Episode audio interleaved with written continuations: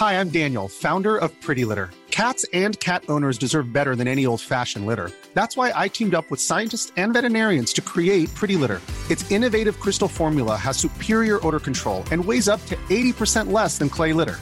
Pretty Litter even monitors health by changing colors to help detect early signs of potential illness. It's the world's smartest kitty litter. Go to prettylitter.com and use code ACAST for 20% off your first order and a free cat toy. Terms and conditions apply. See site for details. Hey, it's Ryan Reynolds, and I'm here with Keith, co star of my upcoming film, If, only in theaters, May 17th. Do you want to tell people the big news? All right, I'll do it. Sign up now and you'll get unlimited for $15 a month in six months of Paramount Plus Essential Plan on us. Mintmobile.com slash switch. Upfront payment of $45 equivalent to $15 per month. Unlimited over 40 gigabytes per month. Face lower speeds. Videos at 480p. Active Mint customers by 531.24 get six months of Paramount Plus Essential Plan. Auto renews after six months. Offer ends May 31st, 2024. Separate Paramount Plus registration required. Terms and conditions apply if rated PG. Questa è Schiaffo al volo, puntata numero 18 della seconda stagione. Io sono Simone Eterno e come sempre, sigla. Un altro puntatone con Jacopo e Simone, conoscenza e passione messa a disposizione. Non c'è niente di eterno, ma Rafa sembra tonico. Vi diamo il benvenuto, Principato lo Monaco. Jacopo. Ciao. Simone. Ciao. Ciao, ciao. Ciao. Come stai? Bene, bene, grazie. Bene. E basta. Mi liquidi così con un bene, bene, grazie. Sì, perché sto mentendo spudoratamente. Non stai bene. No, sto bene, ma sono nervosissimo. Sei nervosissimo Eh, per sì. la corsa Champions. No, quella è andata dopo il gol dell'1 pari col Milan della scorsa settimana. Ah, tu ma per un sacco di cose. Ok, va bene. Va bene. No, se, se poi avrai voglia, entrai nel dettaglio nel corso della puntata. Taglio no, corto. poi non voglio fare il piagnone. Ah, ok. Eh, vabbè, ma ci può stare ogni tanto. eh. Eh, ma io sono sempre a piangere. Vabbè, sta per venirmi una battuta cattiva, ma so che ti prenderesti male. Ecco, alla fine fammela. sì, se no ti metto. Così metto giù. Se, se no ti metto di cattivo umore già subito, però ricordamela alla fine di fartela perché sennò Va bene. me la dimentico. Ehm, Jacopo, taglio corto su questa intro perché sono successe un sacco di cose. Sono le 22.17 di eh, domenica 7 maggio. 22, 21 e 17. Mi sono mangiato un'ora così a caso di domenica 7 maggio. Carlos Alcaraz lo stanno ancora premiando. Ha rivinto il torneo di Madrid. Eh, parleremo chiaramente di lui, del torneo di Madrid, delle, eh, di tutto quello che è stato il cammino un po' maschile questa settimana. Chiaramente ci sposteremo poi al femminile con la vittoria di Sabalenka. Ci sono state delle notizie sempre dal mondo della racchetta femminile con alcune protagoniste, leggasi Amanda Anisimova e parleremo anche di lei. C'è la rinuncia eh, ufficiale, no? c'è stata questa settimana il ritiro eh, di Rafa Nadal dal, del forfait dal torneo di Roma. Eh, ci sarà da parlare del tabelloni degli internazionali perché è già uscito quello femminile e quello delle quali anche e c'è anche quello delle quali maschile un'infinità di, eh, di italiani. Ehm, ci sono le vostre domande c'è lo schiaffo della settimana. Io direi Jacopo via andiamo che qua ogni secondo è prezioso oggi direi di partire da Carlos Alcaraz Jacopo Mm, finale contro Struff Alcaraz che vince, vince in tre set. Jacopo, io la confesso volentieri perché lo sai che non ho paura poi a farmi ridere dietro. Prima della finale ci stavamo accordando io e il buon Jacopo per eh, a capire a che ora registrare il podcast e io gli dico vai Jacopo dammi un attimo tempo, mangio una cosa veloce, tanto qua 6-2-6-2 la finiamo e, eh, e arrivo, al massimo mi aspetti 5 minuti. Il dottor Lo Monaco risponde testuale, ma secondo me la stai facendo un po' troppo semplice. Io, ah, credi in Struffone? Testuale sempre. Lui dice, no, no, ma vol- sono curioso di vedere Alcaraz se non fa dei danni. E ne ha, ne ha fatti un po' di dannetti nel, nel corso della partita, no Jacopo? Sì, eh, un po' questo e un po' Struff È eh, stato bravo. ha, stato, ha confermato quello che ha fatto vedere nel corso dei dieci giorni, forse anche di più visto che partiva dalle quali. Ehm, e tutto sommato può anche recriminare perché di occasioni ne ha mancate perché nel primo set pronti via due doppi falli ehm, poi perde il game da 40-15 sul tre pari commettendo altri due doppi falli in quel game ha la chance di rientrare 0,40 e non la sfrutta, quindi tutto sommato già nel primo set poteva fare qualcosa in più. E nel terzo c'è stata quella palla break eh, nel terzo game esatto con Alcaraz è lì che a me non piace 40-15 gioca un back d'attacco di rovescio in diagonale partendo da lontanissimo fuori 40-30 risponde molto bene Struff in diagonale di rovescio nell'angolino eh, sinistro e Alcaraz fa una corsa pazzesca per andare a giocare il dritto a sventaglio. Ma che bisogno c'è? Tant'è vero che succede la stessa identica cosa sulla palla break e lì gioca con raziocinio e gioca a rovescio. Ma perché deve sempre o ogni tanto ritrovarsi con l'acqua alla gola per fare la scelta giusta? Tra l'altro sul 30-40 ehm, mi pare fosse sul 30-40, o forse no, sul 40-30, primo game, primo game è andato 40-30 e, e Ferrero gli dice adesso servigli corto così lo spostiamo. Cioè non voleva che Struff rispondesse da fermo, uh-huh. perché stava rispondendo in maniera pazzesca. Sì. Sul 30 pari aveva tirato quella risposta di dritto fortissima al centro e lì Alcaraz era stato molto bravo. Eh, nel game, e, e, lui era da quel lato del campo. Nel game dopo va dall'altro lato del campo e, e riprende a giocare un po' troppo in maniera istintiva. Mm.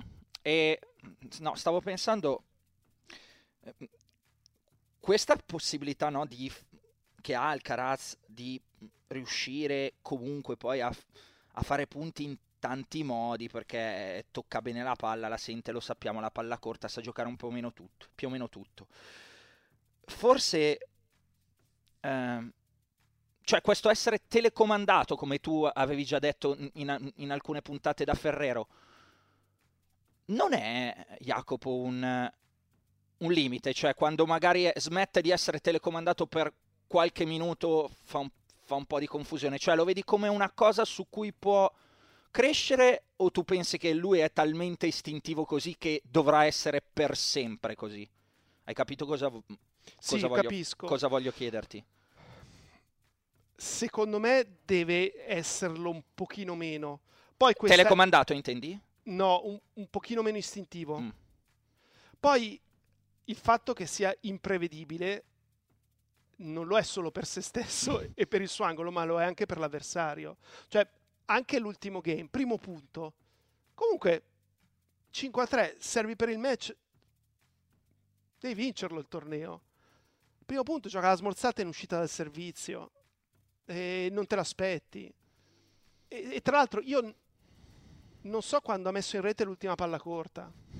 Cioè, gli passano tutte, ma sono quasi tutte bellissime. C'è una sensibilità che è eccezionale. Clamorosa. Clamorosa. E, e quindi per me deve imparare da, da queste situazioni. Cioè, quel game lì del 40-15 uno pari, sono sicuro che andranno a rivederlo domani o dopodomani quando si ritrovano. Sono due scelte troppo avventate. Contro Struff ti può andare bene. Contro Djokovic non ti va bene. Ma non hai avuto la sensazione che tanto sapeva sotto che l'avrebbe vinta comunque questa partita? Ma hai sbagliato sì. il concetto. Tu devi abituarti a fare le cose giuste. Però non è poi ti vengono facile. in automatico. No, hai ragione, però non è sempre facile, cioè noi la ragioniamo qua da fuori come sempre, no? con, con, il privilegio di poter essere seduti e ragionarci. Eh, se tu ti è mai capitato in campo, Jacopo, ti sarà capitato no? di avere una partita che dici tanto questa la vinco. A, a tutti i livelli. Però non, non, in quel momento della partita. Mm. Cioè, magari ti succede, almeno a me succedeva nelle fasi iniziali o nel primo set, non uno pare al terzo. Cioè, lì sei, sei già DEFCOP 4. cioè, sei uno pare al terzo, vai sotto un break. Tra l'altro, c'era la statistica che Struff al terzo non aveva ancora subito un break questa, questo torneo. Mm-hmm. Eh, eh, ma probabilmente Alcaraz non lo sapeva, anzi spero per lui che non lo sapesse perché sennò vai in paranoia, no? Eh, però vai sotto 2 a 1 al terzo a Madrid in altura con uno che serve come Struff E non è detto che hai la chance, probabilmente ce l'avrai, però meglio stare avanti 2-1 che stare sotto 2-1. Jacopo, um, va bene, um, quanto vale questo torneo di Madrid? Cioè, nell'ottica Parigi, che è quello che onestamente mi interessa. Non che Madrid non valga o Roma non valga, no, però siamo qua, insomma, a fare i quattro punti cardinali dell'anno e lo sappiamo bene tutti. Quanto vale questo torneo? Considerando che la domanda non è casuale, eh, la spiego, considerando che di quelli che dovevano esserci in questo torneo, 20 già prima che iniziassero due settimane fa non c'erano. Quindi c'era un torneo dove non c'erano 20 che avrebbero avuto il diritto di giocare questo torneo. Un torneo in cui i quarti sono Alcaraz, Kachanov, Altmaier, Cioric, eh, Struff, Tsitsipas e Zhang Karatsev. Quanto vale? Come misura eh. su Parigi, è eh, quello che ti intendo. Senza Rafa, e va bene Rafa, con Djokovic Ma il suo a prescindere dal Quanto... fatto che mancassero con le condizioni, l'altura, tutto quello che vuoi. Fammi, fammi, cioè io voglio sapere da te quanto vale questo torneo. Uno, da uno per Alcaraz? No, no, in generale per chi vuole approcciarsi e dire ah però eh, vediamo, Madrid è andato così, mi sta dando delle indicazioni in ottica di Parigi. Queste indicazioni... Zero. Zero, ok. Volevo dirti da 0 a 10 quanto valgono? 1, 2? Tu addirittura no, no. vai 0. 0, sì, 0 io condizioni no... troppo diverse. Ok. Okay. Lascia perdere il 2 su 3 e il 3 su 5. Mm-hmm. No, vabbè, quello... Che già eh, quello è importantissimo. No, va bene, Ma però... proprio sono le condizioni... Cioè, Struff a Parigi non ce la fa a giocare in questo modo. Cioè, la facilità con la quale ti faceva punto anche in risposta in due colpi, non, non ci riesci quando sei a livello del mare. Certo. Anche perché ti leggo a questo punto di nuovo quelli di Struff e li racconto a chi magari non ha seguito il torneo da due settimane fa oggi, Sonego, Shelton, Kashin, Tsitsipas e Karatsev. Cioè, tutto dei signori giocatori. Eh, chi più chi meno, eh, eh, però insomma non è, non, è, non è, stato esattamente un cammino no, eh, omaggio, quindi qualcosa è successo, bravissimo, però eh, volevo arrivare lì io con, con la domanda. Ehm, di Struff invece, al di, là, al di là di tutto, Jacopo, mm, cosa vuoi, cosa vuoi dirci di questa, di questa settimana? Che resta comunque un giocatore lascia perdere l'altura, l'hai appena detto, no? Eh, Beh, aveva fatto quarti a Monte Carlo, mm. eh, battendo Rud, battendo... Forse battendo Ramos, ma anche Ramos è molto in crisi. Cioè, ha sfruttato un buon tabellone eh, perché De Minaur sulla terra non è niente di che, Rud in questo momento fa fatica, però ha fatto quarti eh, e in due settimane è passato da due settimane un mese passato da 100 al mondo a fare best ranking a 33 anni. È, è un giocatore che secondo me è temibile proprio perché è in grado anche per 20 minuti, mezz'ora di non farti giocare. Cioè fa tutto lui, nel certo. bene e nel male. E tra l'altro potrebbe servire decisamente meglio rispetto a come serve. Io sono rimasto abbastanza sorpreso in questa partita, in generale, nel torneo, ma eh, in generale, oh mamma mia, soprattutto in questa partita, volevo dire in generale nel torneo, ma soprattutto in questa partita ci sono riuscito, compro una vocale, la odio Otranto, ehm, come gioca la volée, cioè comunque ha giocato bene, di volo, anche la demi-volée, una discreta sensibilità che, non lo so, non, non mi ricordavo così buona in Struff, cioè si sono incastrate anche un, un po' di cose, no? Sì, anche se poi oggi nel momento decisivo al terzo ha sbagliato due o tre volée che mm. non doveva sbagliare, però l'avevano fa- ne ha fatte lì, anche certo. di notevoli. Come ha chiuso il secondo set è stato esatto. clamoroso, ecco. eh, a me ho sempre trovato fosse un giocatore che, che fa paura perché appunto di dritto tira fortissimo, di rovescio tira fortissimo, risponde prendendo grossi rischi. Quando è in fiducia e tranquillo, il suo grosso problema è sempre stato che era uno che tremava nei momenti importanti. Cioè andava a servire per il match, uno come lui non ti deve dare chance. Okay. E invece magari ti faceva un, un, doppio fallo, faceva una cavolata e ti rimetteva in partita. Perfetto. Ehm, di Struff, Jacopo, vorrei aggiungere ehm, la storia, no? magari non tutti la sanno, quella del...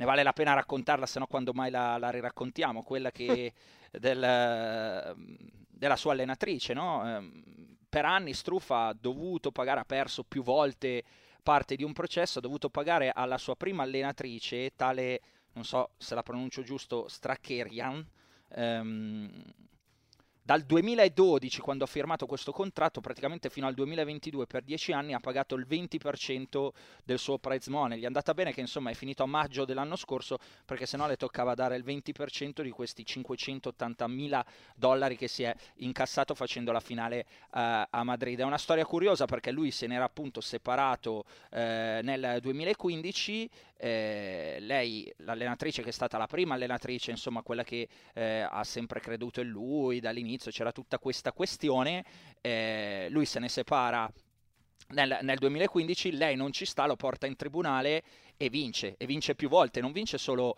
alla, in primo grado ma anche in secondo, anzi in secondo addirittura gli aumentano quello che Struff deve dare all'allenatrice e insomma se la porta, se la porta dietro con questo 20% per anni. È venuto fuori eh, che ha pagato alla fine circa probabilmente un milione di euro um, all'allenatrice che, che, ha vinto eh, diciamo questa, questa, causa. Era una storia curiosa che è tornata naturalmente fuori in questi giorni eh, perché Struff ha fatto il, eh, un po' insomma, il giro del mondo con, con la sua storia partendo, ricordiamo, da uh, Lucky Loser arrivando fino alla finale, il terzo, uh, no, il primo a arrivare in finale, perdono, il terzo era fino alla uh, semifinale di un Masters 1000.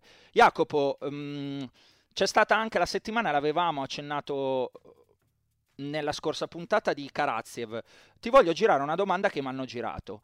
Eh, non so che non è il momento delle, delle domande, eh, però, però, ti volevo rendere partecipe. E ce la fa un nostro fido ascoltatore del podcast, eh, Alessandro, che dice... Il, um, stavo per chiederti, secondo, secondo voi, qual è il vero Karaziev? L'ho letta, stavo per chiederti perché l'ho letta dal messaggio che mi è arrivato. Qual è il vero Karaziev, Jacopo? Il numero 14 del mondo del 2021 che batte Djokovic a Belgrado eh, dopo aver fatto semi in Australia? Eh, quello che esce completamente, quello di questi giorni di nuovo? Qual è il vero Karaziev?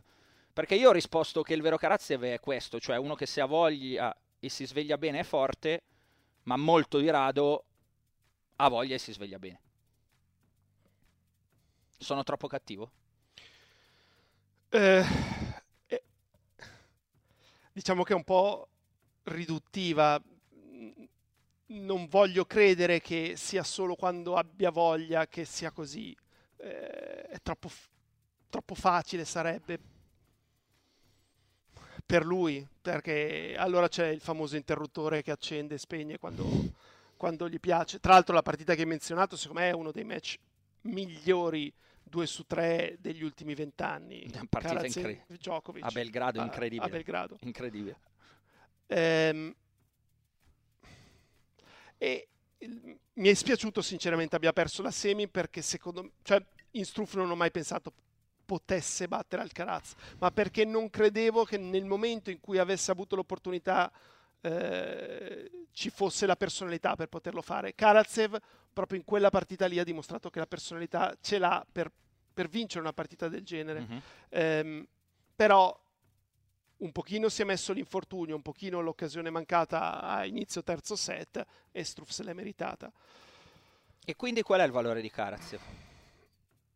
Karaziev.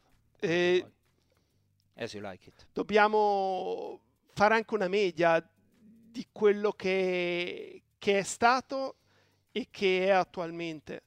Non possiamo prendere solo i picchi. No, no. Eh, quindi... È arrivato molto tardi a, mm, comunque a ottenere grandi risultati, anche quello lo dobbiamo valutare, no? Certo, ma perché? Eh. Appunto, perché? Eh. Io credo che sia un giocatore che sta, dovrebbe stare tranquillamente tra i primi 30. Sì.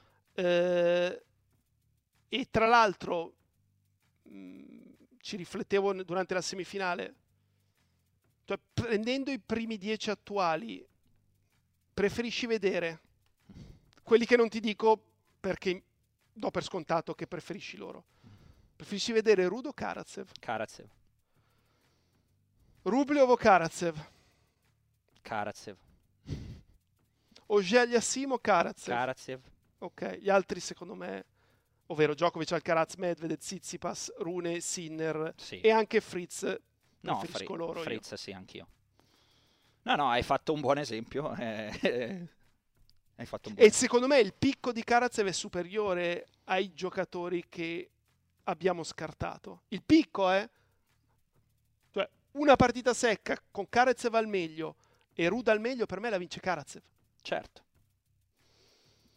E quindi è un giocatore che, che è anche per quello che forse no, smuove qualcuno qua in- nel nostro sottobosco di, di amanti del, del tennis.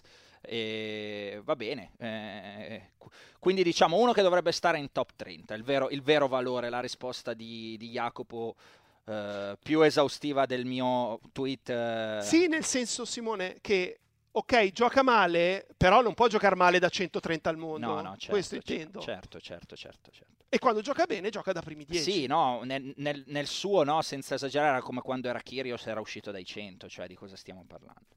Eh, è una cosa che, che- che è inspiegabile. Eh, se non spiegabile che poi i risultati li devi ottenere, non te li regala nessuno perché hai il talento, la capacità di farlo. Ehm, hai citato Zizipas, Jacopo, che era uno che abbiamo messo no, da settimane sulla Terra Rossa sotto la lente di ingrandimento. Con che voto esce da, da Madrid?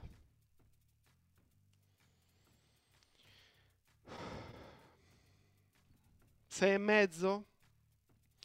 Perché sinceramente a Madrid contro questo Struff può perdere. Eh, L'attuale Tsitsipas. Cioè, ehm, e chi ha battuto? Ha rischiato con Timane, già ne avevamo parlato la scorsa settimana, Esatto. dimostrando che era titubante. Poi ha battuto Baez e ha battuto Zapata. Ci mancherebbe. Mm. Certo, visto il tabellone che si era creato sotto, eh, ci si aspettava la finale Tsitsipas Alcaraz nuovamente. Mhm. E tutto sommato meglio così perché secondo me prendeva un'altra stesa come a Barcellona.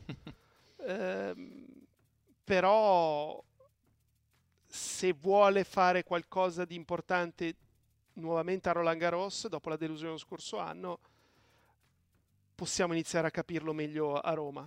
Va bene, perché, perché Quindi lo poi- rimandiamo. Sì, rimandato a Roma, via, perché comunque poi Roma, dai, è, è quella che tende a dare indicazioni un po' più simili a Parigi, non uguali ovviamente, ma sicuramente più attendibili rispetto a Madrid. Allora, chiudiamo il giro del maschile sul Madrid dicendo che Alcaraz con questo successo si porta a 5 miseri punticini dal numero 1 di Djokovic.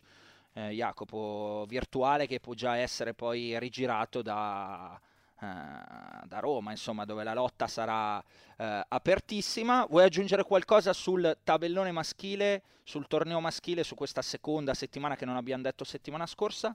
O passiamo al femminile? Allora, aggiungo solo che mi è piaciuto molto Jean.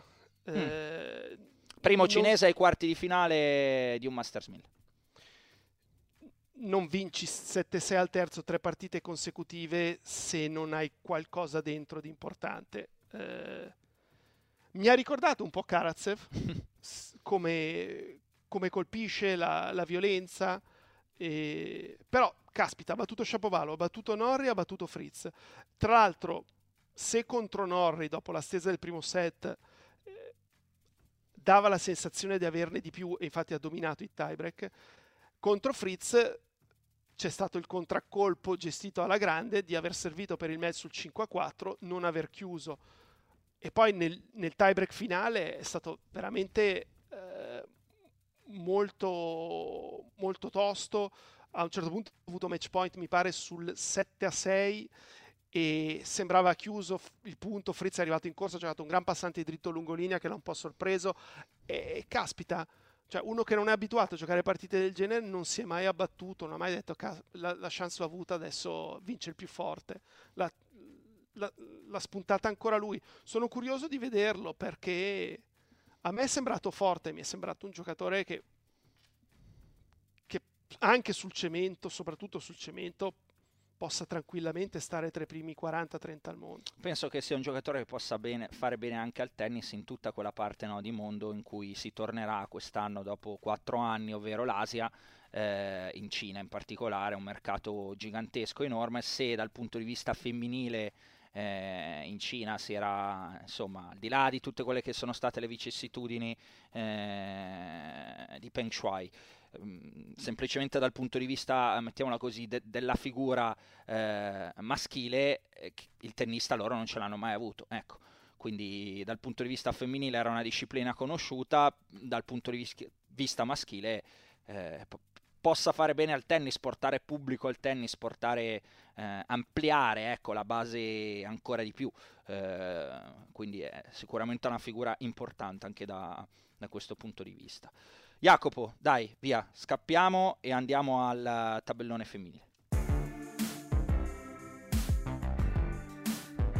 Allora, tabellone femminile dove ha vinto uh, Arina Sabalenka su Sviontek si è presa eh, la rivincita di quanto accaduto a Stoccarda, ne avevamo parlato in due puntate fa ampiamente eh, con il podcast.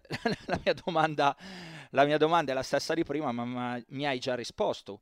Quanto vale questa vittoria di Sabalenka a, a Madrid in ottica pericolo per Sviontek su Roma e Parigi, dove la polacca numero uno del mondo difende ben 3.000 punti, avendoli vinti tutti e due. Vale, ma la... non così tanto. Non, va, non, non ti rispondo zero. Mm. Non mi rispondi zero. Qualcosa vale. Un po' di più. Ma non perché eh, da un punto di vista tecnico, secondo me vale da un punto di vista mentale. Mm-hmm. Perché ha dimostrato di poterla battere, ha dimostrato di poterla battere in un match tirato ehm, e soprattutto non mi ha fatto impazzire come ha gestito la partita la Sfiontek, ovvero sembrava quasi volesse dimostrare a Sabalenka che era in grado di tirare forte quanto lei. Eh, e invece non lo è. no. E quindi ha fatto il gioco della Sabalenka e, e la Sabalenka è solo contenta se, se facciamo un braccio di ferro e giochiamo su pochi scambi. Poi effettivamente non è semplice allungare lo scambio alla Sabalenka quando entra con tutto il peso del corpo sulla palla e ti gioca a 3 cm dalla riga. Però mh, mm, ha dimostrato pic- di avere qualche piccola crepa la Sfiontek, secondo me a livello di testa. Certo è che, che Roma e Parigi sono condizioni diverse e non ha la stessa facilità la Sabalenka di, di fare punti con servizio e con la risposta. Tanto che io fossi la Sabalenka non andrei a Roma. Addirittura. Sì. Mi, eh, però è lunga mi, rimarrei, Parigi, rimarrei con queste belle sensazioni. Non vorrei avere... Metti che si rincontrano in finale e prende una stesa tutto quello che ha guadagnato da questa partita lo perde con interessi. Mm, capisco quello che dici, però è lunga fino a Roma, fino a, fino a, fino a, uh, fino a Parigi, Jacopo. Non lo so, a me ha dato la sensazione, oltre a questo, dal punto di vista mentale che dici tu, di comunque... Cioè, l'ho, l'ho guardata bene la Sabalenka, si muove proprio meglio mi pare atleticamente più, più preparata, è una cosa che comunque ha accennato anche in conferenza stampa, no? poi diceva comunque la Sviontek mi ha spinto a lavorare di più, a, a, cercare di migliorarmi ulteriormente e secondo me questo si vede. Eh, proprio dal punto di vista una giocatrice meno... Eh, che fa meno fatica a fare quello che fa adesso eh, si muove meglio sugli spostamenti laterali, arriva meglio sulla palla, mi dà proprio la sensazione, nonostante quella stazza lì importante, di muoversi bene.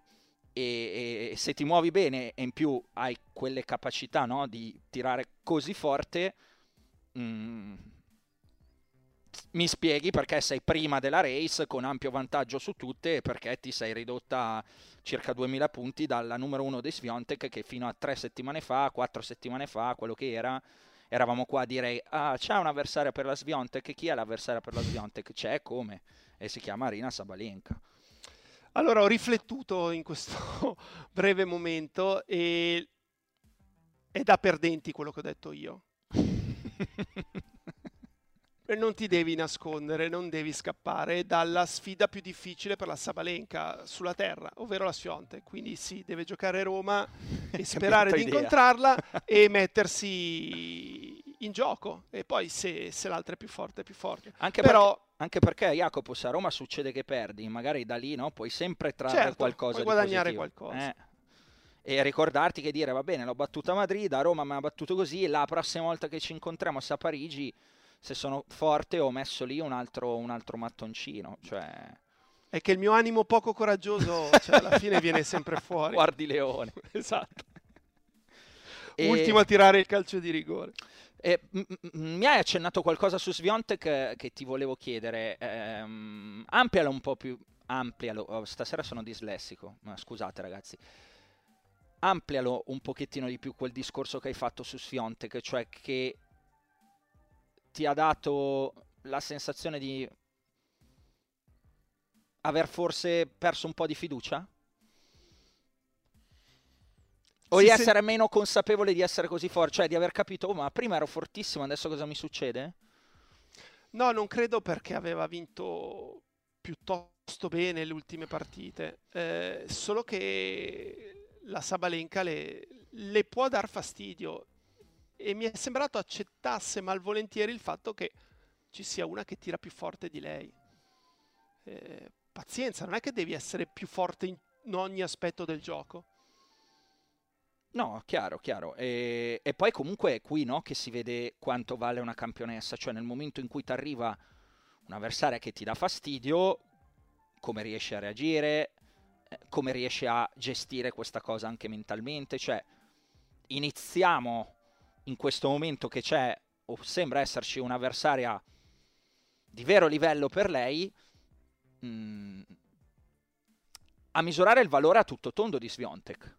Non che prima non valesse, ehm, forse mi sono spiegato male o, o- o posso essere interpretato male, ma Federer e Nadal, spostiamoli su- sul maschile, no, li misuravamo anche, e lo stesso Djokovic, in funzione di come sapevano poi reagire, rispondere a una serie magari di vittorie di uno o dell'altro, cioè la grandezza è divenuta anche dall'avere li- di essere stati avversari e essersi spinti un po' più là sempre.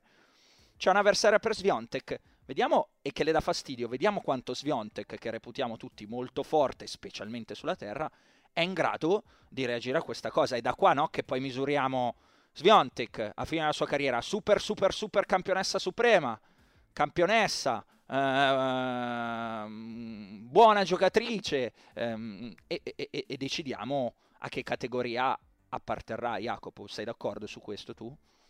Sì, sì, sì. Sì, sì, sì. Ti... No, ma poi è, è più bello se c'è qualcuno Sì. che ti dà del filo da torcere, perché in una situazione di difficoltà devi tirar fuori il meglio di te. Quando vinci 6-2-6-2 è tutto facile. Certo. Seconda settimana di Madrid nel femminile, cosa, di cosa mi vuoi parlare? Se c'è qualcosa di cui mi vuoi parlare, il momento argomento libero come prima con Zhang. Ti, ti ho colto di Allora, sorpresa. no, io volevo parlare rapidamente della Trevisan, Sì. eh, perché ho seguito il match con la Pegula e sinceramente ha fatto di più di quello che mi aspettassi. Mhm. Eh, però poi durante la partita non che mi sia rimasto l'amaro in bocca, però secondo me poteva fare ancora di più. Eh, per come serve lei, per quello che chiede al servizio, la percentuale di prime non può essere del 60. Ovvero, lei non cerca mai di fare il punto col servizio. Quindi quella percentuale deve, Devi stare alzarla. almeno al 70. Perché poi sulla seconda la Pegula la investiva, Certo. commette troppi doppi falli e soprattutto secondo me da sinistra deve tenere una percentuale molto più alta. Per me potrebbe anche fare mezzo passo, un passo più alla sua sinistra per aprirsi maggiormente l'angolo, essendo mancina. E, e peccato perché al terzo era lì, match era veramente equilibrato e, poi alla fine tre pari, palla break, doppio fallo, 5-3 palla break, che poi è match point, doppio fallo. Cioè, palla break, fagliela giocare. Però questo, però questo è potenzialmente positivo, Jacopo, quello che stai dicendo, perché è un margine di errore su una cosa che è, su cui si può lavorare tanto, cioè è il colpo di inizio scambio, no? E quindi ti metti lì eh, e, e- e se hai notato questo, dici cerchiamo di migliorare questa cosa, cioè per fare un ulteriore, un ulteriore piccolo scatto, una cosa ehm, migliorabile più facilmente secondo me rispetto ad altre, o sbaglio, da non diciamo professionista dei campi o comunque semiprofessionista o comunque amatore di buon livello, ma semplice guardone del tennis. Guardone Non lo, del non lo tennis, uscita sono, non sono troppo sicuro. Eh, per alcuni è- si migliora il servizio, per altri rimane per sempre un problema. È, un- è troppo una cosa mentale. È come il tiro libero. Mhm. Quando ti entra in testa poi diventa un macello. Certo, di servizi hai molte più possibilità di eseguirne durante una partita rispetto a dei tiri liberi. Eh, quindi c'è ancora più pressione sul tiro libero proprio perché magari ne tiri 4 in tutta una partita. Eh, Non servi quattro volte in un match.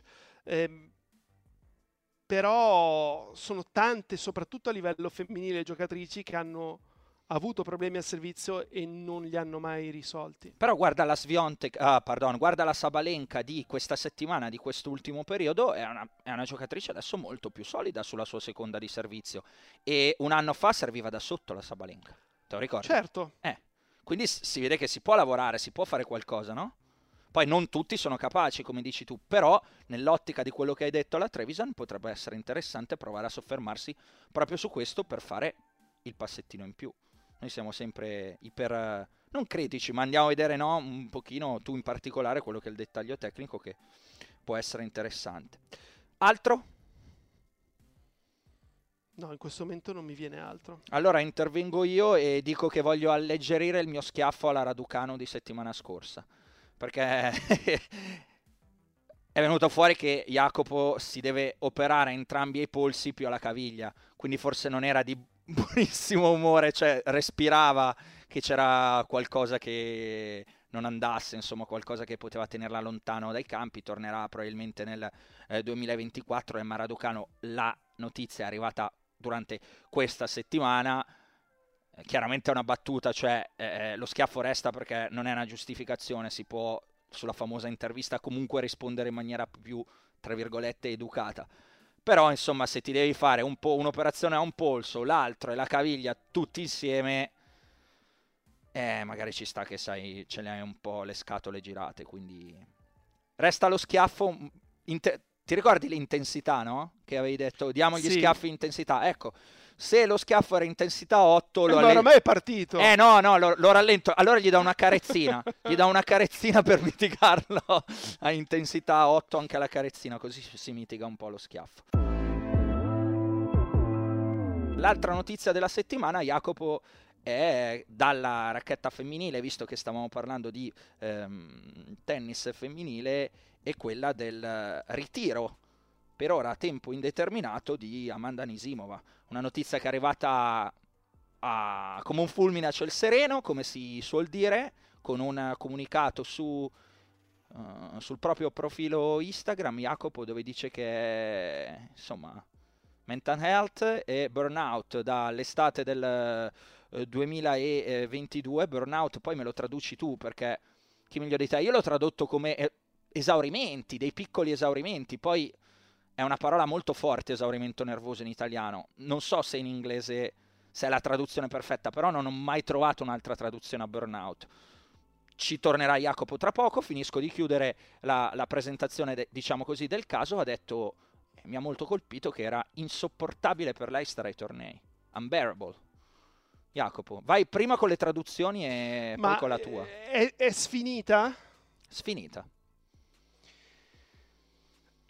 21 anni, eh, ragazzi, eh, semifinalista a Roland Garros quando aveva 17 anni, l'anno scorso comunque aveva fatto, sembrava in ripresa, no? con i quarti a Wimbledon, ancora prima aveva fatto quarti a Roma mi pare, questa non prendetela per buona, quarti a Wimbledon di sicuro, quarti a Roma non me lo ricordo, sto andando a memoria, eh, comunque un, una stagione che sembrava in ripresa, poi in realtà proprio da lì in poi, ed è lei stessa a girarla che dice dall'estate del 2022 eh, dei problemi, perché infatti post US Open già praticamente non l'avevamo mai vista, è tornata quest'anno tre vittorie, e otto sconfitte e l'ultima con la Rus, insomma, a, a Madrid.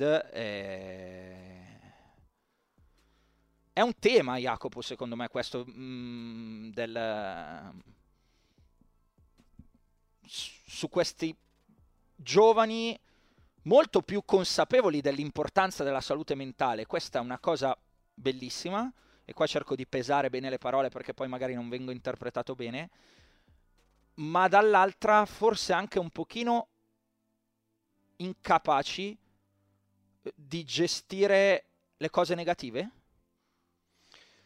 Detto, che, detto che, se c'è una che ha tutte le... Um, scusami e poi ti lascio davvero Jacopo, se c'è una che ha tutti i casi, eh, diciamo, mm, i, i, uh, le, le attenuanti, attenuanti, non mi veniva, le attenuanti del mondo, è, è Anisimo, insomma, che perde il papà all'età di 52 anni per un, per un infarto all'improvviso, inaspettato, proprio nel 2019, no? quando era stata la sua stagione, il suo exploit a, a, a Parigi, e ci mette... Che era il suo allenatore. Che era anche il suo allenatore, insomma, quindi eh, se c'è una veramente con tutte le attenuanti del mondo è Amanda Nisimova. Il mio era un discorso più in generale e te lo volevo, te lo volevo portare lì perché so che è delicato ma è anche interessante è molto complicato perché io sono cresciuto e credo anche tu con l'idea che si devono stringere i denti. Cioè, ah, hai un piccolo infortunio, e parlo di sport, eh? E suck, suck it up, eh, stringi i denti e, e giochi, ma è giusto? Perché poi se non guarisci del tutto, poi vai incontro a un infortunio ancora più severo che ti tiene fuori magari invece di tre settimane, tre mesi. Eh... Ma però tu qua parli di infortuni fisici. Sì, io. ma l'infortunio può essere anche alla, alla testa, mm-hmm. cioè perché la testa non fa parte del fisico. No, assolutamente sì. Cioè la testa a volte ha bisogno di riposare. E, e lei evidentemente in questo momento ha bisogno di prendersi una vacanza dal tennis. Attenzione, io non stavo... Può essere con... anche definitiva. Eh? Eh, io non stavo contestando questo, eh. la mia era un po' più perché prima lo vedavamo molto molto molto di meno, ma perché prima era tabù no? parlare di questo ed è sbagliato certo. come dici tu, perché la testa è parte del fisico. Però al tempo stesso tendo a vederla come visione generale un po' su un'intera nuova generazione di giovani sto per usare una parola che poi mi si ritorce contro, scusante, che è sbagliato, ma cioè a volte si può fare un pochino di più, eh? non è il caso di Anisimova, eh, non mi sto riferendo a Anisimova, mi sto riferendo in termini generali.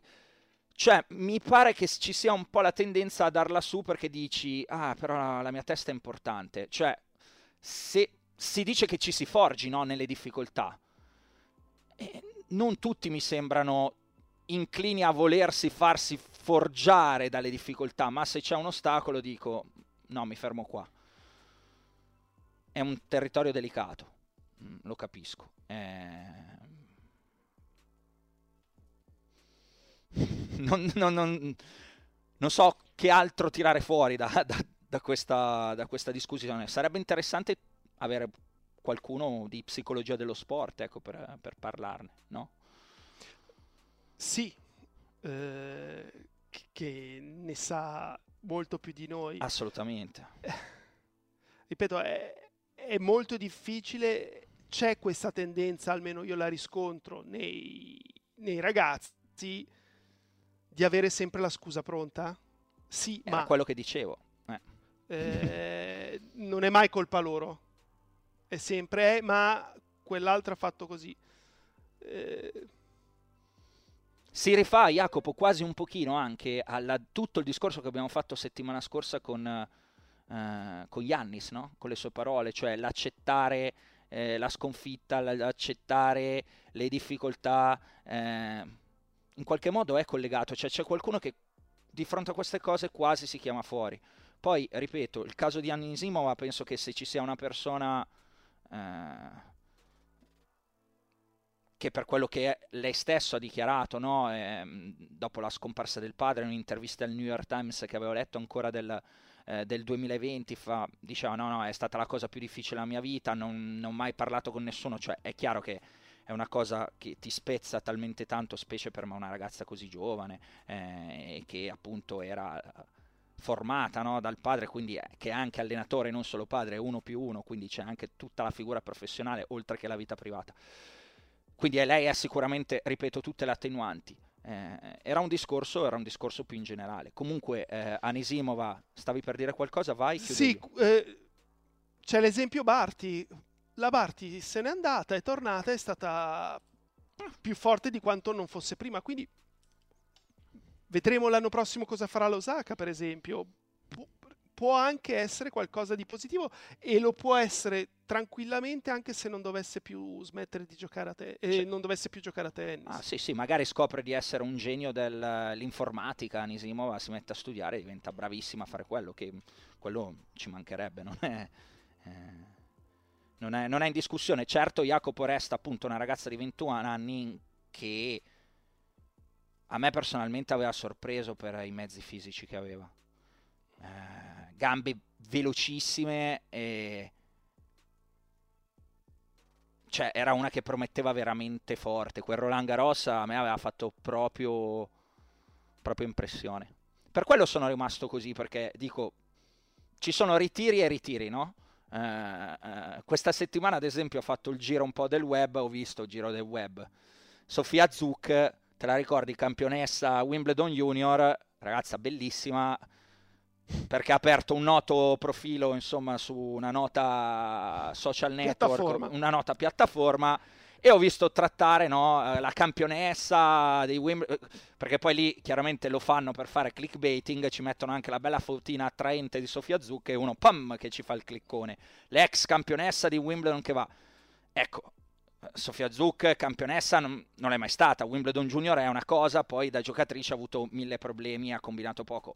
Anisimo campionessa o comunque giocatrice con un potenziale da campionessa ce l'aveva e come.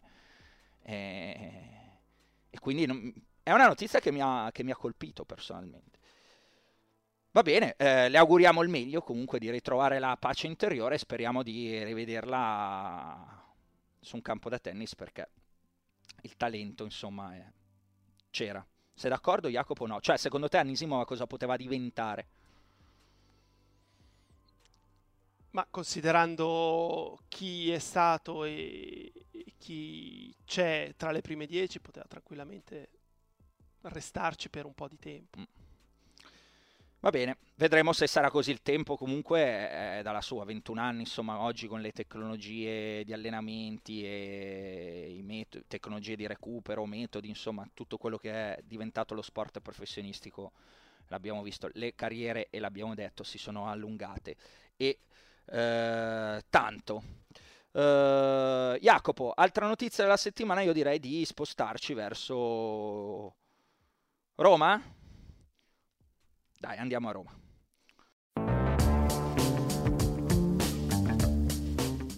Allora, a Roma andiamo con la... Mh, mm, prima ancora di analizzare i tabelloni, Jacopo, con l'argomento Rafael Nadal. Sì. L'hai letta la statistica? No. La statistica è che Rafa non si è mai presentato a Parigi con zero partite giocate sulla terra rossa in tutta la sua carriera. Una statistica che chiaramente nel corso degli anni è andata diminuendo no? il numero di partite che Nadal eh, giocava prima di arrivare a Parigi dalle 33 del 2005 a, a insomma, numeri decisamente minori negli anni più recenti, comprensibilmente per motivi fisici e per eh, gestione del proprio fisico, se Rafa dovesse presentarsi a Parigi, appunto si presenterebbe con eh, zero partite nelle gambe a meno che non accetti una wild card o si faccia dare una wild card all- all'ultimo per, per Lione eh, o Lione o Ginevra? Ginevra. Esatto. Jacopo, che idea ti sei fatto? Cosa ne pensi? Lo vediamo, Raffa, Parigi, non lo vediamo? Ti ha colpito la notizia? Oppure no? Vai, scatenati. No, più di tanto no. Eh, però allo stesso tempo mi aspettavo andasse perché le notizie invece che provenivano dal camp sembravano essere positive. Rimangono convinti che ci sarà a Parigi, se lo sono eh, vuol dire che sta meglio e semplicemente non si sente pronto per giocare delle partite. Certo che ci arriva probabilmente in una situazione in cui rischia di avere un tabellone estremamente complicato già dal terzo turno. E basteranno eventualmente due match per dargli certezze. E chi lo sa. Però è un problema suo, ma è un problema anche di chi ce l'avrà di fronte. Certo. Eh, Perché comunque avrai Nadal a Parigi. Eh, esatto. Cioè, non, non credo che siano felici di incontrarlo eh, al terzo turno. Però meglio al terzo turno che nei quarti o in semi o, o ancora di più in finale. Certo, ma, ma in finale è meglio cioè, non ti presentare neanche, dice la storia. Ehm, aggiungo su, su questo argomento soltanto un puro dato numerico, no? faccio il solito eh, pignolino giornalistico dicendo che se non va a... se salta a Parigi esce dai 100 Jacopo, a 37 anni. Poi Vabbè, è, chi- è quello- chiaro che Nadal non avrà problemi ad andare ai tornei, alzerà la mano e dirà signori sono Rafa Nadal, posso Mi volete? mi volete, non sarà un problema riaverlo, però, però insomma anche questo inizia a essere un... No, però è giusto che tu lo dica anche perché se an era. Eh, supponiamo sul cemento da, da numero 100 e quindi non da testa di serie, caspita, sul cemento al primo turno contro uno dei più forti che può succedere, rischia. Sulla terra sarebbe meno un problema, sul cemento non è scontato che, che batta, non so, un rune al primo turno dei- degli Open del Canada. certo. No, no, è, è complicatissimo e, poi, diventa, poi diventa difficile.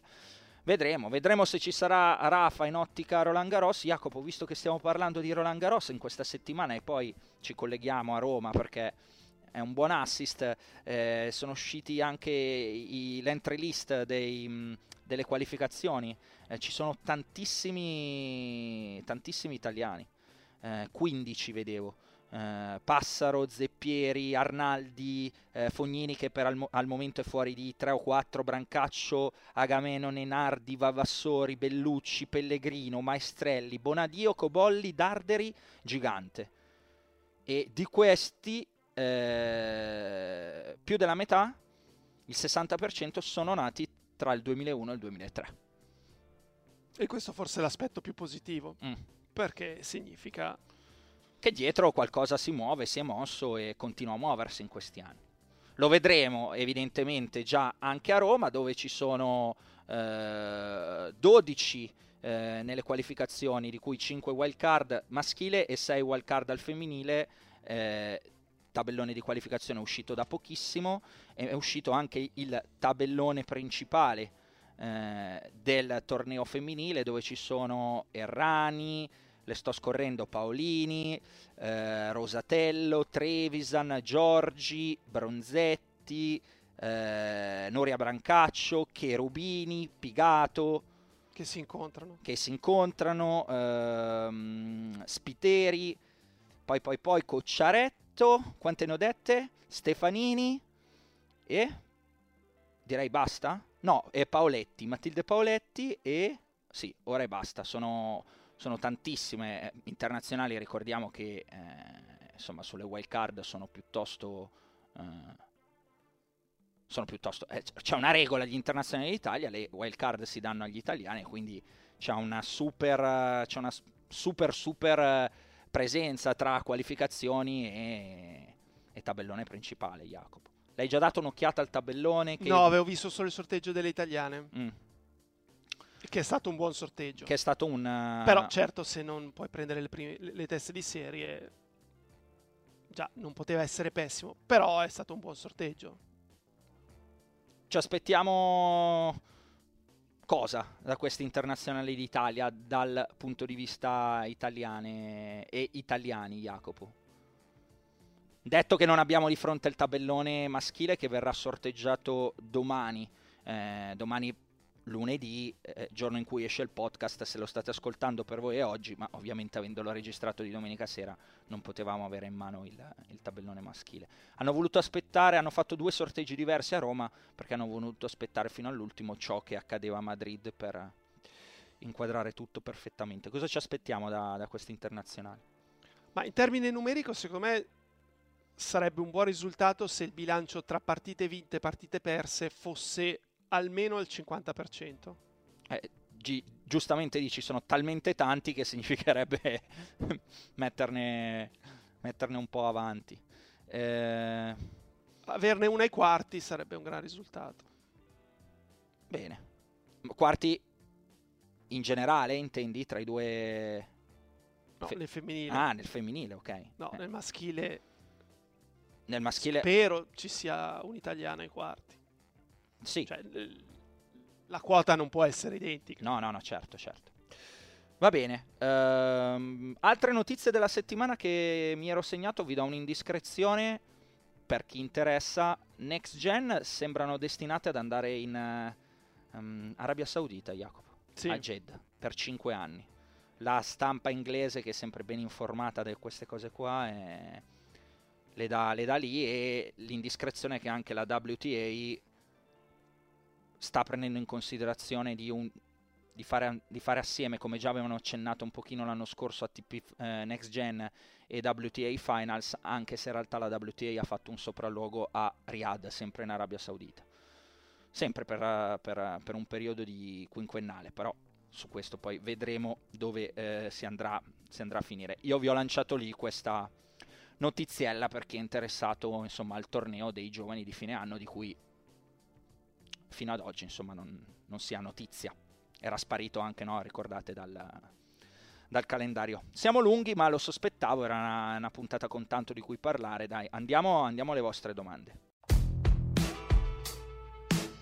Allora, Jacopo, domande come sempre da far pervenire al nostro indirizzo schiaffo al volo chiocciola ehm, gmail.com Ehm, partiamo da Federico da Modena se domani vi svegliaste con un tane- talento sconfinato a tennis e poteste scegliere quale torneo del circuito vincere una sola volta potendo addirittura scegliere il finalista da battere il finalista da battere co- cosa scegliereste e perché vado io Jacopo che la faccio breve breve Facile, facile secondo me questa, battere Rafa Nadal in finale a Parigi. Perché? Perché entri di diritto nella storia. Persone riuscite? Nessuno. Cioè, pensa quanto sei storico a battere Nadal in finale a Roland Garros. Basta, finito. Risposto facilissima secondo me questa. La tua? La mia invece è, diversa. Io sceglierei di vincere Roma in finale su Musetti. Perché? Cioè, di tu... No, la cosa- que- questa mi incuriosisce. Perché? Cioè, di tutti i tennisti tu vorresti battere Musetti in Ma non finale? perché, vo- eh, perché la finale tutta italiana ne si fermerebbe l'Italia. Ah, Io sarei il nessuno, cioè quello che era lì in giro con lo zaino invicta, con due manici che spuntavano fuori, hanno detto ah c'è un torneo, aspetta che provo a iscrivermi. Ok. E all'ultimo momento si fa male qualcuno, nessuno firma la mattina delle quali, Che dalle quali ti sei in finale. fatto? sì, ci ho pensato su un po'.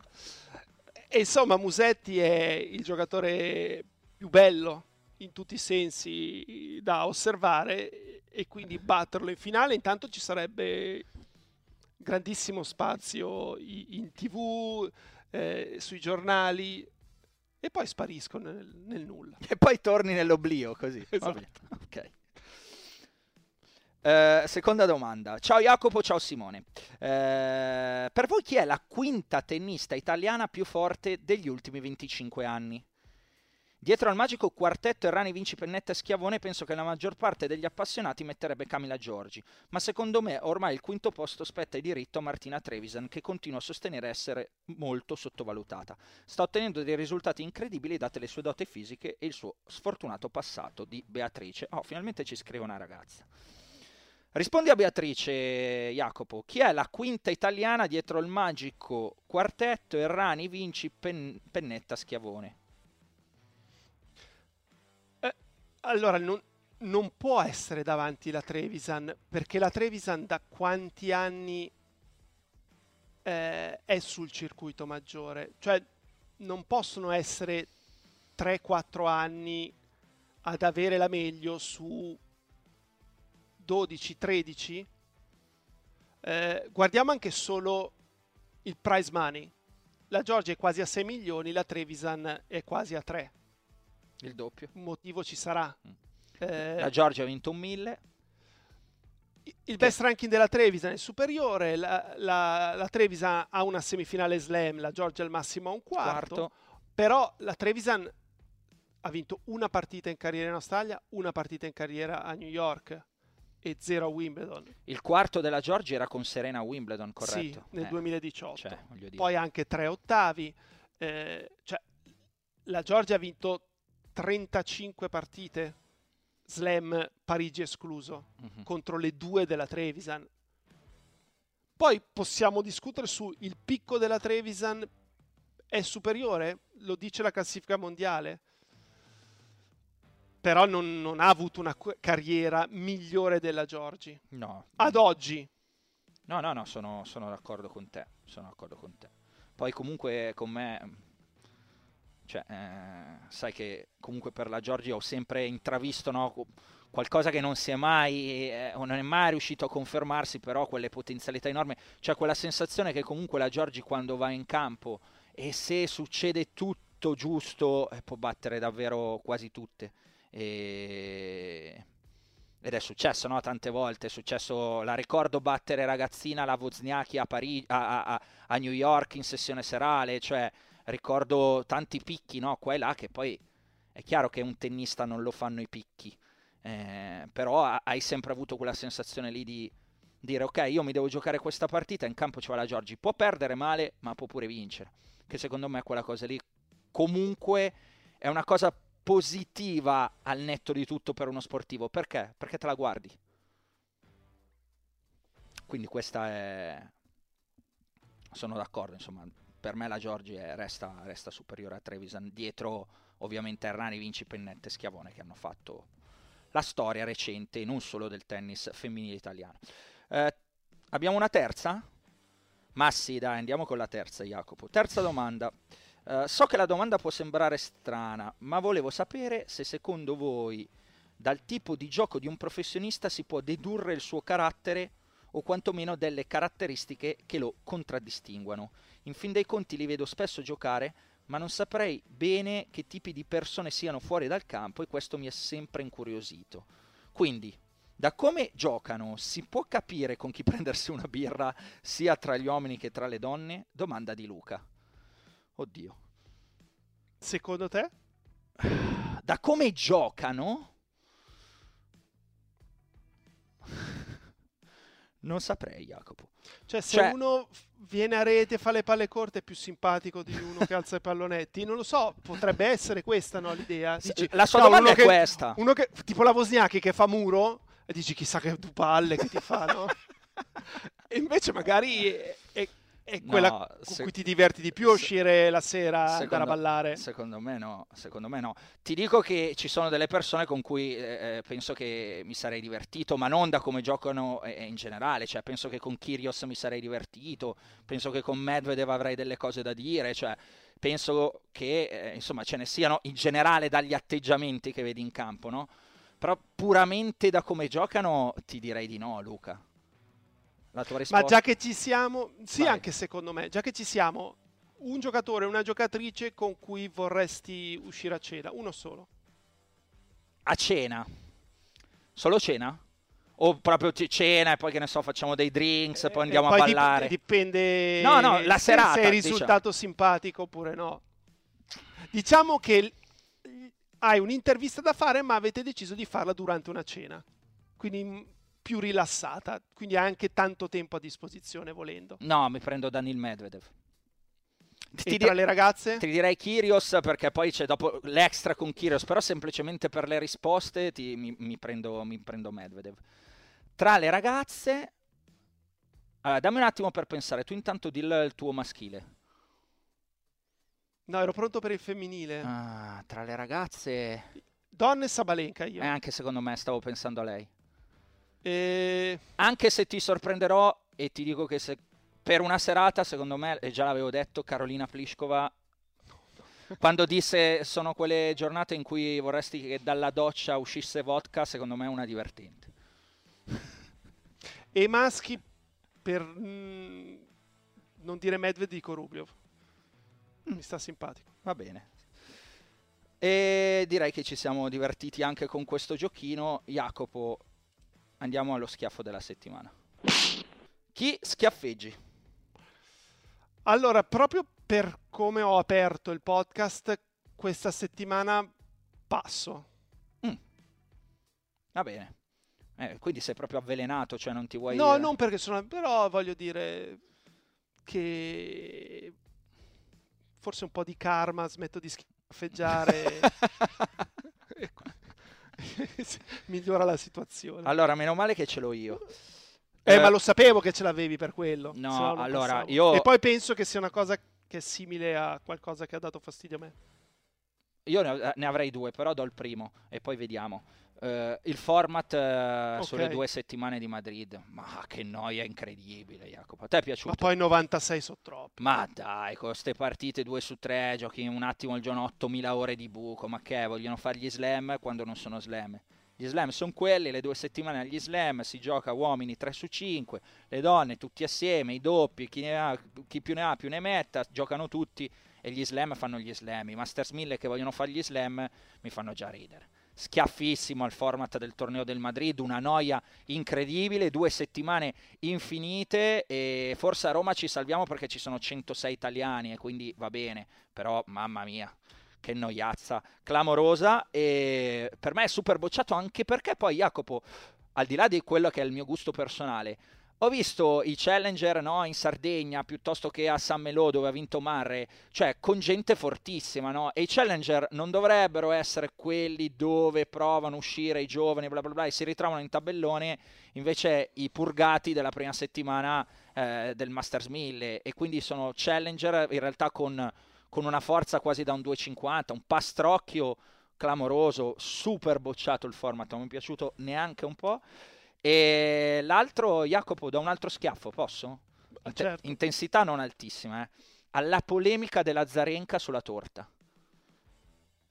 Sì. L'hai vista?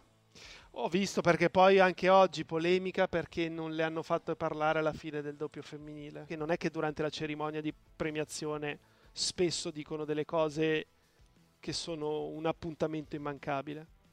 Ma no, ma poi c'è, dai, che polemica è, ma- veramente, la sua torta, la torta che avete dato a Sabalenka era piccola, quella di Alcaraz era grande, ma, ma- ma siamo, ma facciamo i seri, cioè sempre perché c'è questa... eh, Ma poi presa siamo per di- la qualità, non per la quantità. Esattamente, esattamente, già, già per questo. E No, è, è per far sottolineare a tutti i costi questa eh, disparità no, che resta tra circuito femminile e circuito maschile in determinate cose.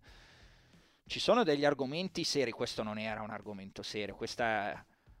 Gli argomenti seri sarebbero il perché Sviontek e, e- e le semifinali erano deserte nonostante fossero in prime time, mentre eh, i match maschili sono sempre pieni.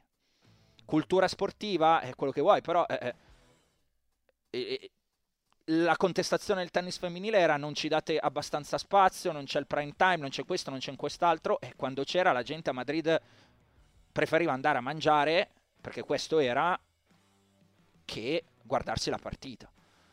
E allora, io, se c'è qua un sottoscritto, se, se, se, c'è, pardon, se c'è una persona che proprio il tennis femminile gli piace, allo slam, chi mi conosce, i colleghi anche che, che con cui ci frequentano sa, sa, uh, sanno che sono sui lati, eh, sui campi di lato a volte a vedermi delle partite femminili, quindi se c'è una persona penso che possa dirlo, sono io, però eh, dai, c'è un motivo eh, per cui al grande pubblico, alla maggioranza del pubblico il tennis femminile interessa di meno.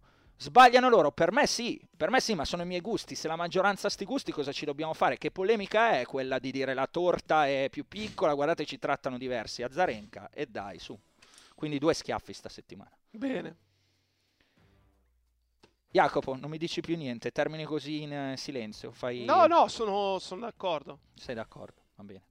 Non la vuoi la, la, battuta? Me la sono dimenticata la battuta. Ah, Come no, la, non, ci, no, non, ci, credo che te sono, la sei dimenticata. Sì, sì, me la, no, me, me la sono ricordata adesso. Dai, sentiamo. Che se no sembra che piangi sempre un po' come i giocatori della Roma con l'arbitro. Beh, anche ieri è una vergogna. Dai, Jacopo. È ma, fuori gioco. Ma ogni volta che gol. c'è un fallo ce n'hai 32 Beh, addosso. Gioco. Ma sono isterici. Sono isterici sì, i giocatori della Roma. Beh, perché Barella cosa fa? Barella cosa fa? C'è un'immagine l'altro giorno, quello dell'altro giorno dove ce ne sono nove intorno all'arbitro per quel calcio d'angolo nel finale o qualcosa del genere, per il presunto tocco di mano di chi era?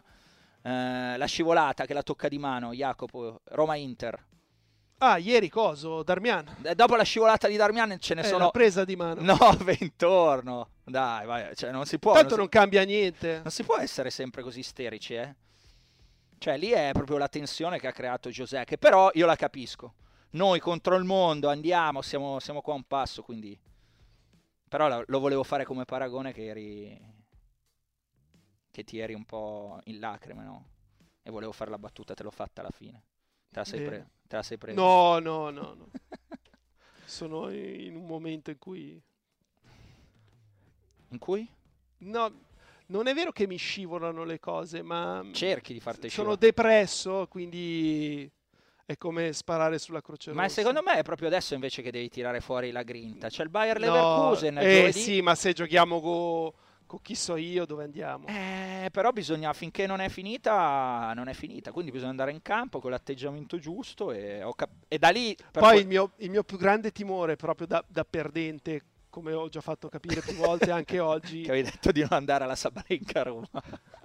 è che perdiamo in finale con la Juve, cioè preferisco perdere in semi con la Bayern di perdere in finale con la Juve. Posso cioè, dirti perdere in finale con la Juve non, non, non, potrei sopportarlo. Allora, adesso siccome i tifosi juventini in Italia sono pochi e già mi sono attirato tante simpatie dai tifosi di Sinner, da quelle e quell'altro, se c'è una regola è che la Juve le finali normalmente le perde. Eh, ma e Mourinho normalmente storia... le vince. E Mourinho normalmente le vince. Quindi una finale con la Juve io fossi in te non sarei così negativo. Nella storia Devi... delle sfide tra squadre italiane non c'è mai stata la squadra meno forte che abbia battuto la squadra più forte. E controprova è stata Napoli-Milan che nemmeno quest'anno che sembrava che il Napoli dovesse andare in finale quando è uscito il sorteggio sono andati sembrava. fuori. Mi ricordo Juve-Verona eh, c'è stato anche un Juve-Fiorentina, mi sembra un anno. Sì, in eh, qualche coppa. Attenzione, c'è stato un Juventus-Parma in Coppa UEFA che la Juve ha perso. Quella non me la ricordo. Mi ricordo la finale 90, Inter-Lazio. 90 qualcosa. Era ancora il format andata e ritorno, eh? Ok. Si giocava ancora andata e ritorno. No, no, sono sicuro che, che la Juve perse quella, quella Coppa UEFA. Va bene. Noi con l'Inter e la finale di UEFA, eccetera, eccetera. Vabbè. Sì, sì, sì, eh, tendenzialmente diciamo che quello che dice è vero, però secondo me ci sono due belli ostacoli da superare che sono tutt'altro che scontati, che sono Siviglia e Bayer Leverkusen, sia per la Juve che per la Roma. Siamo sfociati nel calcio e vabbè, era inevitabile, una settimana insomma di coppe europee, ci sarà l'Euro Derby. Dimmi Chi passa Real o City? Per me passa um, il Manchester City. Credo che il Manchester City sia la volta buona. Sì, è la volta buona che li fa tutti e tre. 1, 2, 3, triplete. E io volevo chiedere. E Milan Inter? Eh, infatti, ti no. esponi o no? Allora, è che senza Leao cambia veramente tanto. Non faccio testo perché nelle ultime analisi che avevo fatto quest'anno, prima dei quarti di finale avevo detto, ma secondo me per quello che ha prodotto in stagione Benfica-Inter passa il Benfica, arrivava quella partita con una sola sconfitta da agosto eh, e poi perse proprio prima dell'andata con eh, la settimana prima, la seconda partita ne aveva giocate 30 e passa. Eh, aveva messo fuori Juve, PSG nel girone, quindi insomma era tutta una cosa poi elaborata e in generale l'anno scorso veniva dai quarti di Champions dove aveva messo in difficoltà il Liverpool che era la squadra che a mio parere avrebbe meritato la finale dell'anno scorso e che se la rigiocano 10 volte per me la vince 9 il Liverpool, o forse 10. Non a caso Courtois in quella partita eh, premiato uomo partita senza che si andasse a rigori, ha parato l'impossibile, c'ero, quindi insomma me la ricordo piuttosto bene. Eh, insomma, tutto questo preambolo per dire, secondo me il Benfica batte l'Inter e a come arrivavano Napoli e Milan, dico il Napoli per come sta giocando quest'anno, il Napoli batte il Milan. Quindi i miei prono che ero bello convinto erano Benfica e 0 su 2. In questo caso, cari tifosi nerazzurri all'ascolto del podcast, fate tutti gli scongiuri del caso perché secondo me passa l'Inter. Anche prima di Leao, eh? Anche prima di Leao. Cioè l'Inter, non lo so, mi dà la sensazione di essere la squadra più forte delle due. Però io ho molta... Il Milan in Champions League è il Milan. Allora, premesso che a oggi tifo Milan contro l'Inter, Così. però tra andata e ritorno, po- no sì perché ci Ma... sono alcuni dell'Inter che proprio non posso vedere. Perfetto. E uno l'ho appena detto e due sta in panchina, il numero due.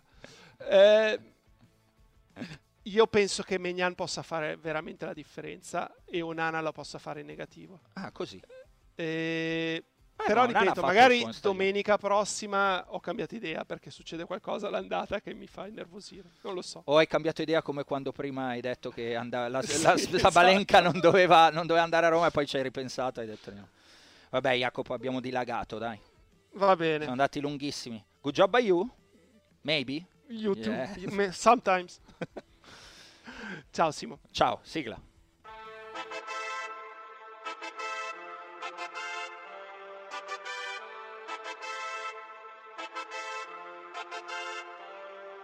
Un altro appuntamento, un altro schiaffo al volo, ha vinto sul cemento, eppure un terraiolo, un altro tabellone, un nuovo campione, ha ribaltato il match, era sul cornicione e Kyrgios manterrà la parola data che giocherà a Parigi per la sua fidanzata che non c'è mai stata e vuole visitarla e Sinner la volè quanto può migliorarla io lo devo ascoltare perché senza sto male. E soffro come Zizipa su quella diagonale. Ho un dubbio esistenziale se tornerà mai team. Eppure vado avanti come Cressi un altro puntatone con Jacopo e Simone. Conoscenza e passione messa a disposizione. Non c'è niente di eterno ma Rafa sembra tonico. Vi diamo il benvenuto Principato lo Monaco